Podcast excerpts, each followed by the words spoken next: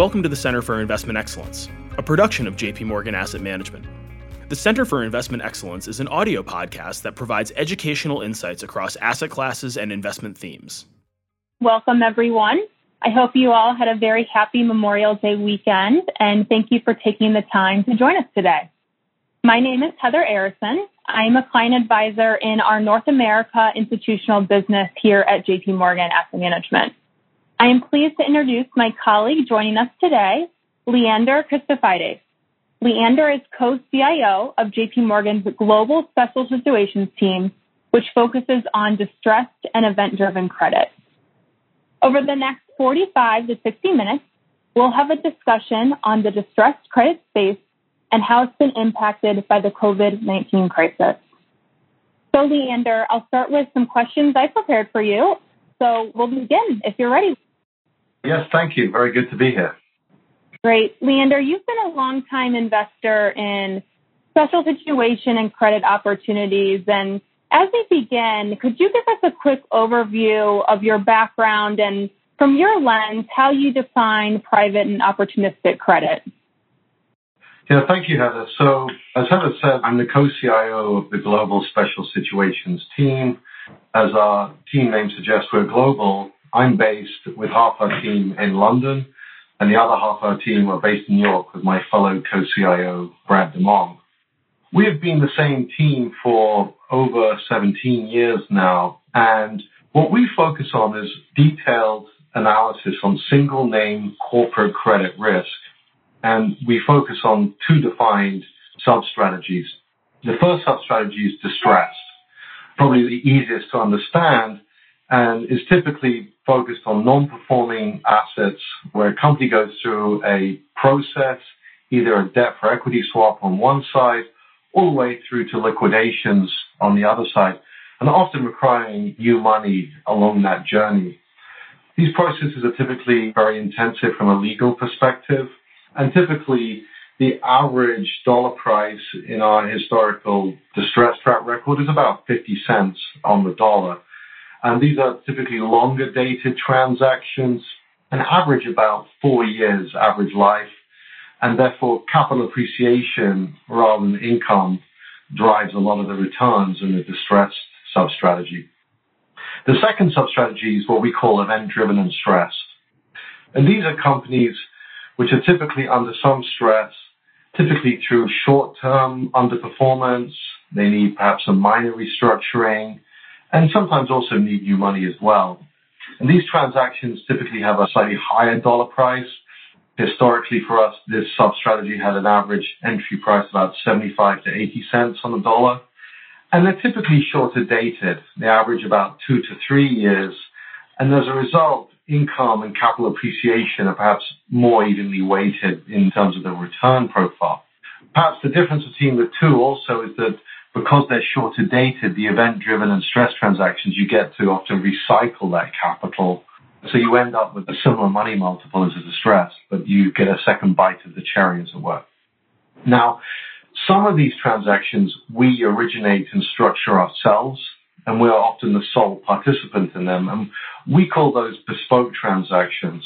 And some of the transactions we source from the market. As a result, we have a lot of flexibility in this strategy in that we target both private debt markets as well as tradable debt. And we use a relatively wide variety of instruments as well to express our view. And that ranges predominantly around senior debt, but also junior debt, reorganized equity, and claims, to name but a few of the instruments. However, when you think about both these sub-strategies, for us, they're the same transaction, whether we make the transaction ourselves or it's market driven, distressed, event driven. And we look, in essence, for the same three factors. Firstly, we look for a value cushion in that we typically like to enter assets with a 30 to 40% discount on average to the intrinsic value that we see in the asset.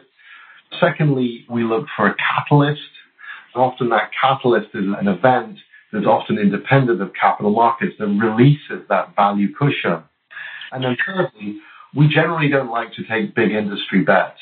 So historically, for example, we've found it very challenging to, for example, play oil and gas or retail or shipping, for example, assets, not because we have a bias, we are in fact industry agnostic. It's just that to fit those three criteria, it's very challenging in some of those sectors.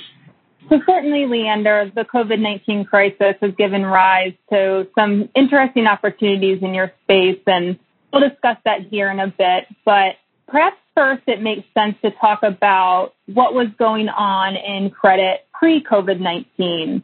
So to set the stage, what were key trends in the credit markets at the beginning of 2020? Yeah, so if we set the scene for pre-COVID, we first of all had very high debt levels. To give you some numbers, from the global financial crisis to today, corporate credit markets had grown from 6 trillion to over 11 trillion in size. We've basically doubled the amount of outstanding corporate debt since the global financial crisis. And we saw what happened in the global financial crisis with that 6 trillion. But the second factor as well was that we also had record high leverage. And the record high leverage really manifested itself in two ways. Firstly, overtly, and you could see that, for example, that the majority of investment grade debt was centered around triple Bs, all the way through to the leverage land where we saw LBOs had gotten up to an average of 11 and a half times multiples on enterprise value. And I think if you compare that to 2007, which was the previous peak, it would only reach 9.7 times. But also, we had so much excess capital in the market that there were other covert actions happening around leverage. And that primarily manifested itself in EBITDA adjustments. And this is where a company, for example, say had 30 million of EBITDA. And then what they did was is they hoped that in the future revenues would go up and that they could cut costs as well in the future. And they performed all of those future revenue expectations and cost cuts expectations into today's EBITDA and called it adjusted EBITDA.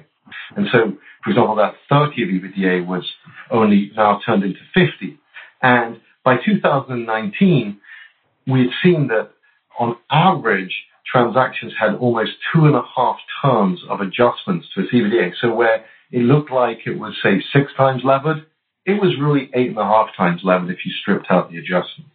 And so it was interesting because at the end of last year, even the Fed suggested that we had not seen leverage levels this high since 1987, to put it into perspective. So extremely high leverage.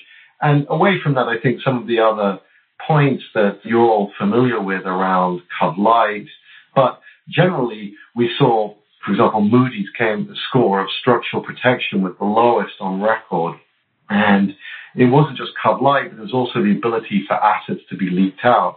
You know, current news story out last week was around the sponsors Elliott on Travelport, where they're in negotiations now as a distressed asset with their lenders, and they were able to pull out a billion dollars worth of IP out of the asset, which definitely creates a new dynamic into the discussions with lenders. So that definitely gives you a feel for the quantum of debt and the leverage that was built up in the system pre-COVID.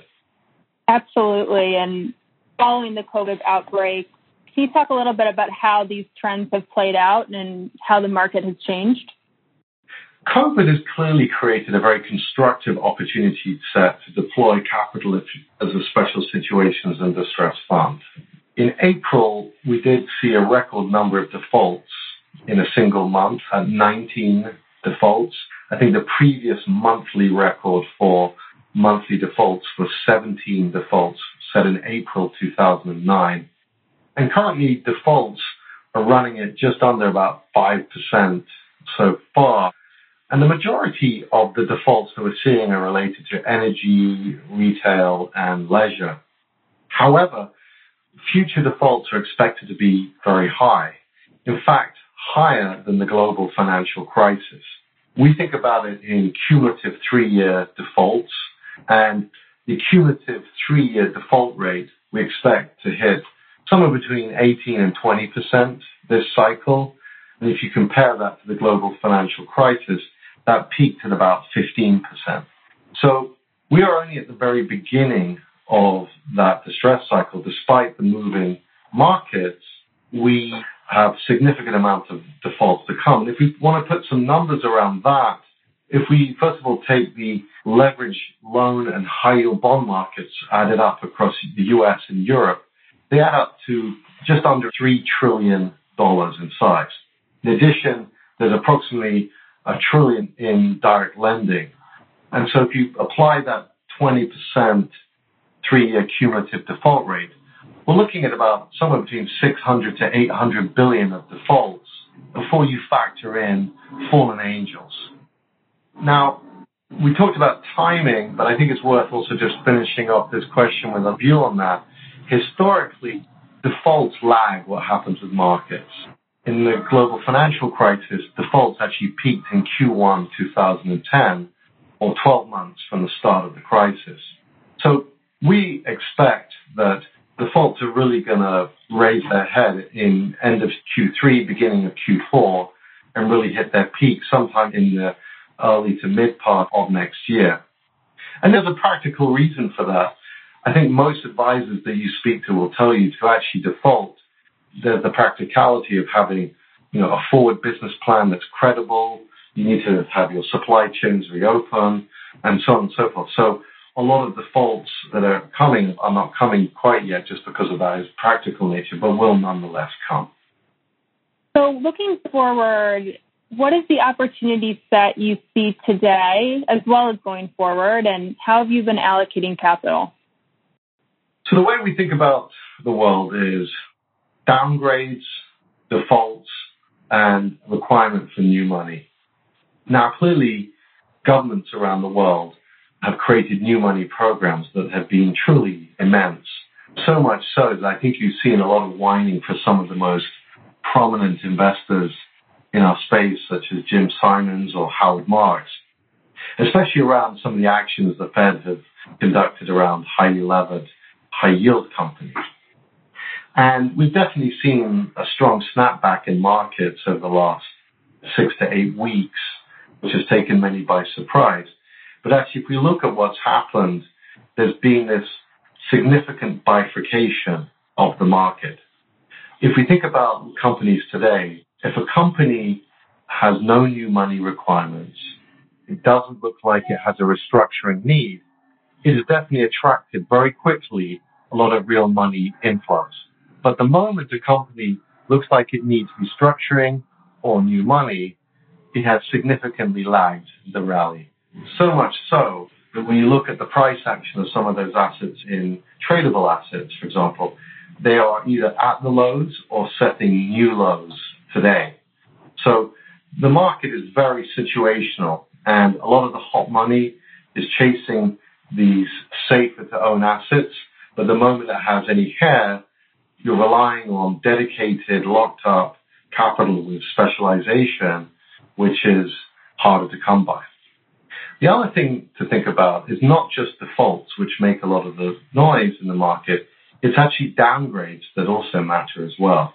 And specifically, the reason why downgrades are so important is because they are tied structurally with the biggest holders of leverage risk in the market, and that's CLOs. Those EBITDA adjustments I talked about earlier, there's no such thing as EBITDA adjustments in the bond market because they use GAAP accounting. But in a loan agreement, you can define EBITDA you want. And so a lot of the most aggressive lending happened in both CLOs and in the private debt market.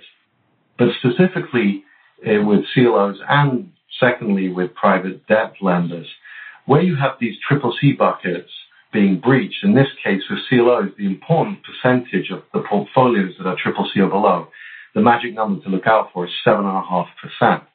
And today we're already now at 11%. And this means that CLOs turn off their sub fees, and we expect the triple C or below buckets in CLOs to actually climb up to about 33% of their portfolios. But most importantly, what this does is it restricts CLOs from being able to provide new money to some of the companies that have difficulty. And therefore, what happens now is that the problem companies, the core, become more problematic than they perhaps should be or need to have other capital come in to provide that new money capital. So it creates a little bit of a vicious circle for some of the weakest companies. And that's one of the biggest reasons that you're seeing this negative price action on these weaker performing companies. In addition, I think a lot of the financial press has been talking about, you know, a lot of companies being saved. We've had some very high profile defaults and downgrades occur. For example, we saw a few weeks ago Virgin Australia. We thought that, you know, airlines are getting bailed out. And Virgin Australia had very strong shareholders, especially with Temasek in Singapore and Etihad in the Middle East, but they were not supported with new money in a filed.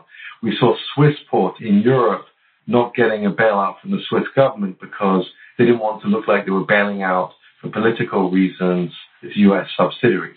So we can see that, you know, whilst there's been a lot of support, there's been plenty of high profile as well as smaller companies orphaned as part of those processes.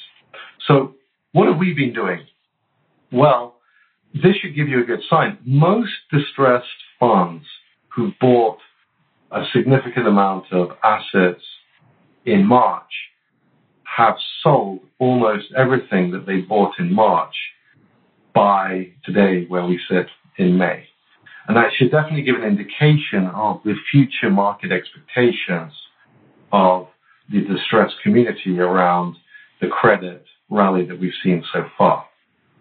From our perspective, we've really focused on four categories. First of all, assets that have quantifiable hard assets that we can value and then take a significant discount. What I talked about perhaps earlier in the call today. Secondly, we've been focusing on counter-cyclical assets. And thirdly, assets where we can get paid a premium for our restructuring and jurisdictional expertise. And then lastly, we skewed ourselves towards Europe versus the US currently, just because of the way the government support is structured. But we'll talk about that later in a little bit more detail. Great. Thanks, Sander. And it sounds like you and the team certainly have a robust opportunity set in front of you. And with the team currently managing a drawdown style closed end fund, can you touch a little bit more on how today's environment is impacting your allocation decisions going forward? So, in terms of our allocation right now, we have looked at both private as well as public markets currently, but we're now looking, for example, on our analysis on private markets. And private markets typically have grown by over two and a half times where they were in the global financial crisis to about a trillion dollars in size. And we actually anticipate that 75% of private debt portfolios companies are going to need either new money or some form of restructuring.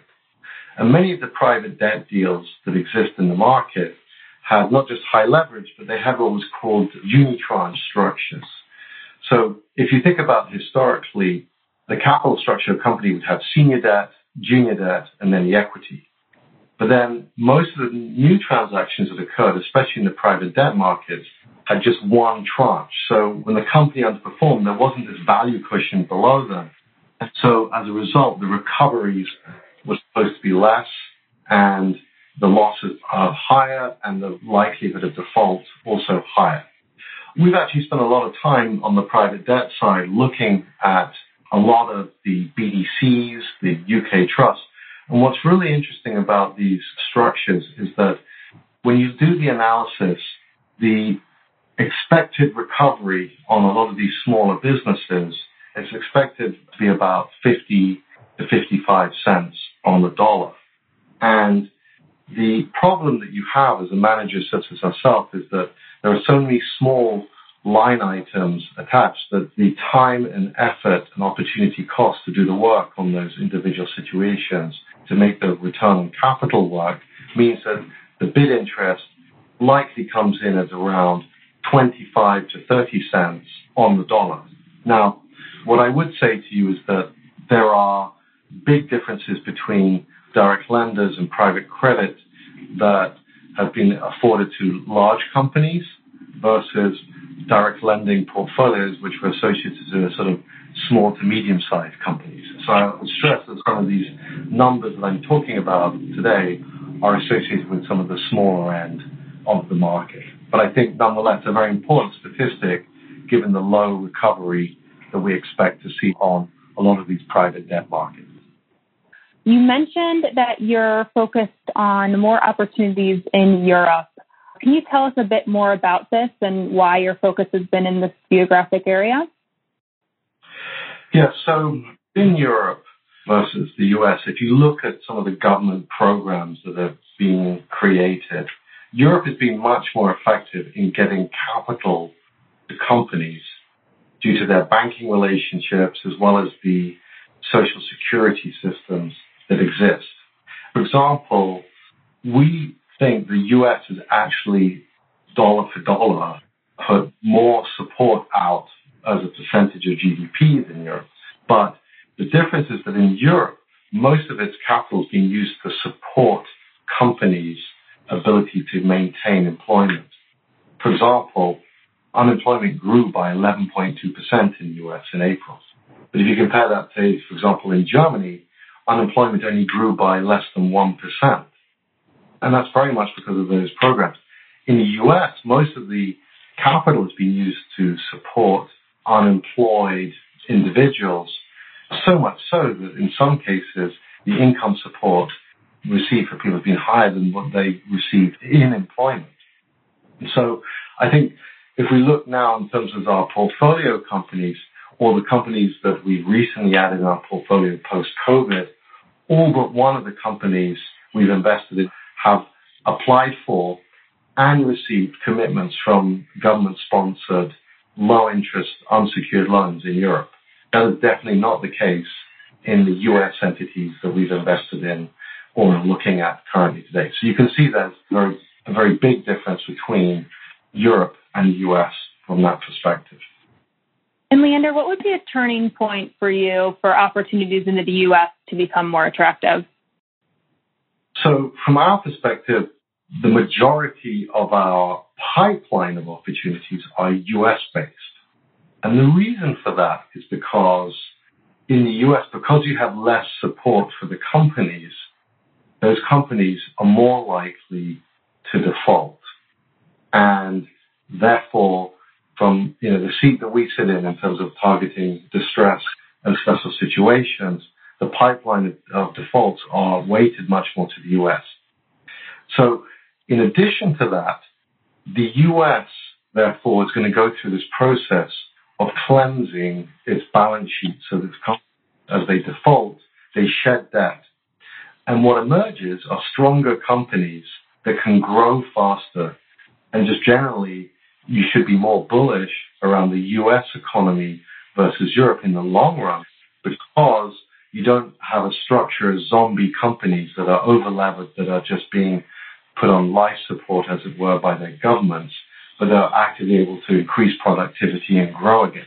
So therefore, the long-term future and pipeline for us is therefore much more skewed towards the US. So I think that flexibility to flex across a Europe weighting today and then a US weighting tomorrow, I think reflects the opportunities as we go through the cycle.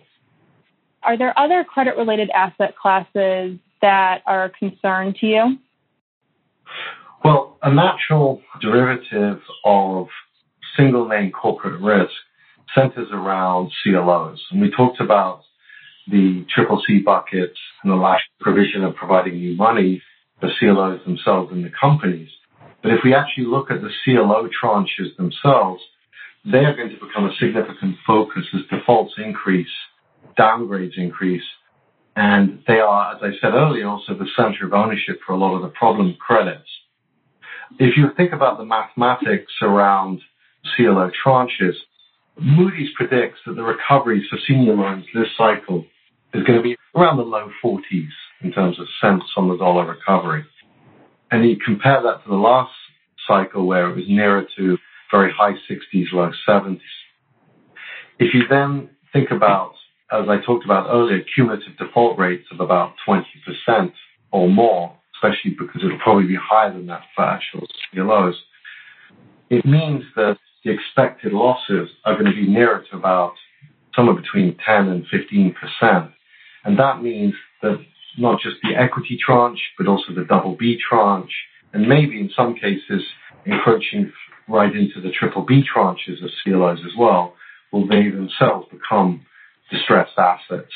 And so they will be a very interesting target for investment over the course of the next two to three years as well. And Leander, when you're looking at the opportunity set that you invest in, what types of deals have you passed on recently? A lot of the transactions that came out earlier on post COVID, as I said, have been related to retail, energy, and whilst we are industry agnostic, the investment process that we talked about earlier about having that value cushion, wanting a catalyst, but most importantly, not taking a big industry bet meant that it was very challenging for us to operate on this. Example, we've analyzed over 200 credits and, you know, within the retail space, a lot of the bid interest that we've been able to get comfortable with has been around about 10 to 15 cents on the dollar, which, you know, in many cases they're still trading at 20 to 30 cents on the dollar, which is still too high for us in that context. So that would be challenging. However, nonetheless, we have been able to deploy a significant amount of capital over the last. We can still expect, as I said, a significant amount of opportunity really hit in Q3, Q4. And when we think about deployment, where perhaps we were planning on deploying capital over a three-year period, COVID has accelerated that deployment and then made it more rapid. And it's also weighted it towards more distressed assets rather than the event-driven and stress strategy. And as mentioned earlier, the stressed assets are longer dated, and the recovery time for these assets is typically, as I said, you know, somewhere around four years, which likely means that even though we've turned down a significant amount of assets, we will probably likely have to come back to market in the short run to raise additional capital, given the size of the pipeline that we're seeing today. Great. Thanks, Leander. So we talked a lot about the opportunity set across distressed and event-driven credit today. And what is your perspective on dry powder in the market? So again, if I first of all talk about the numbers that we think about, we talked about three trillion of leverage risk. We talk about a trillion of private credit. We talk about some of the fallen angels will come to the market. And we discussed earlier also that 20% cumulative default rate leading to about a trillion of defaults. If you factor that into how much capital we think is actually raised dedicated towards special citizen distress, we think that is roughly three to four times the amount of capital that is actually available. In other words, there will actually be a supply and demand issue in the market and that there's not enough capital allocated to the space versus the weight of opportunity that exists over the coming 24 to 36 months. And in addition to that, we would add that a significant portion of that opportunity set is European based and also having individual European restructuring capability and jurisdictional capability is going to make a significant difference between the institutions that can and can't operate successfully across the opportunity set as well. Well, thanks, Leander. And with that, we will wrap up our call today. And we want to thank you all for joining us, and we appreciate your continued partnership and hope you found today's call impactful. For institutional wholesale professional clients and qualified investors only, not for retail use or distribution, not for retail distribution. This communication has been prepared exclusively for institutional, wholesale, professional clients and qualified investors only, as defined by local laws and regulations. The views contained herein are not to be taken as advice or a recommendation to buy or sell any investment in any jurisdiction, nor is it a commitment from JP Morgan Asset Management or any of its subsidiaries to participate in any of the transactions mentioned herein. Any forecasts, figures, opinions or investment techniques and strategies set out are for information purposes only, based on certain assumptions and current market conditions and are subject to change without prior notice. All information presented herein is considered to be accurate at the time of production. This material does not contain sufficient information to support an investment decision and it should not be relied upon by you in evaluating the merits of investing in any securities or products. In addition, users should make an independent assessment of the legal, regulatory, tax, credit and accounting implications and determine, together with their own professional advisors, if any investment mentioned herein is believed to be suitable to their personal goals. Investors should ensure that they obtain all available relevant information before making any investment. It should be noted that investment involves risks. The value of investments and the income from them may fluctuate in accordance with market conditions and taxation agreements, and investors may not get back the full amount invested. Both past performance and yields are not reliable indicators of current and future results. JP Morgan Asset Management is the brand for the asset management business of JP Morgan Chase and Company and its affiliates worldwide. To the extent permitted by applicable law, we may record telephone calls and monitor electronic communications to comply with our legal and regulatory obligations and internal policies. Personal data will be collected, stored and processed by JP Morgan Asset Management in accordance with our privacy policies at https colon slash slash am.jpmorgan.com slash global slash privacy. This communication is issued by the following entities in the United States by JP Morgan Investment Management Inc. or JP, Morgan Alternative Asset Management, Inc., both regulated by the Securities and Exchange Commission, in Latin America, for intended recipients' use only, by local JP, Morgan entities, as the case may be, in Canada, for institutional clients' use only, by JP Morgan Asset Management, Canada Inc., which is a registered portfolio manager and exempt market dealer in all Canadian provinces and territories except the Yukon and is also registered as an investment fund manager in British Columbia, Ontario, Quebec and Newfoundland and Labrador, in the United Kingdom, by JP Morgan Asset Management, UK, Limited, which is authorized and regulated by the Financial Conduct Authority, in other European jurisdictions, by JP Morgan Asset Management Europe S, A Grave RL, in Asia Pacific, APAC, by the following issuing entities and in the respective jurisdictions in which they are primarily regulated.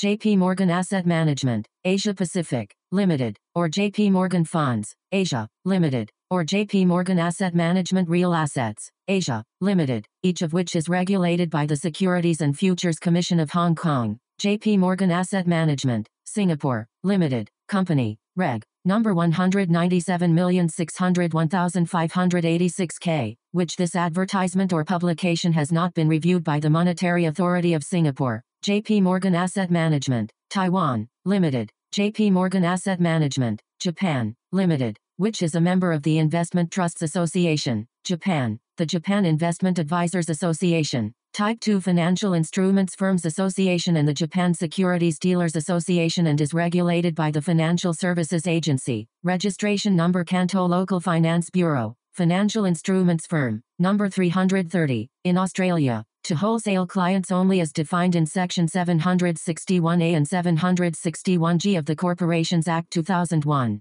Commonwealth by JP Morgan Asset Management, Australia, Limited, ABN 55,143,832,080, AFSL 376,919. Copyright 2020 JP Morgan Chase and Company All rights reserved.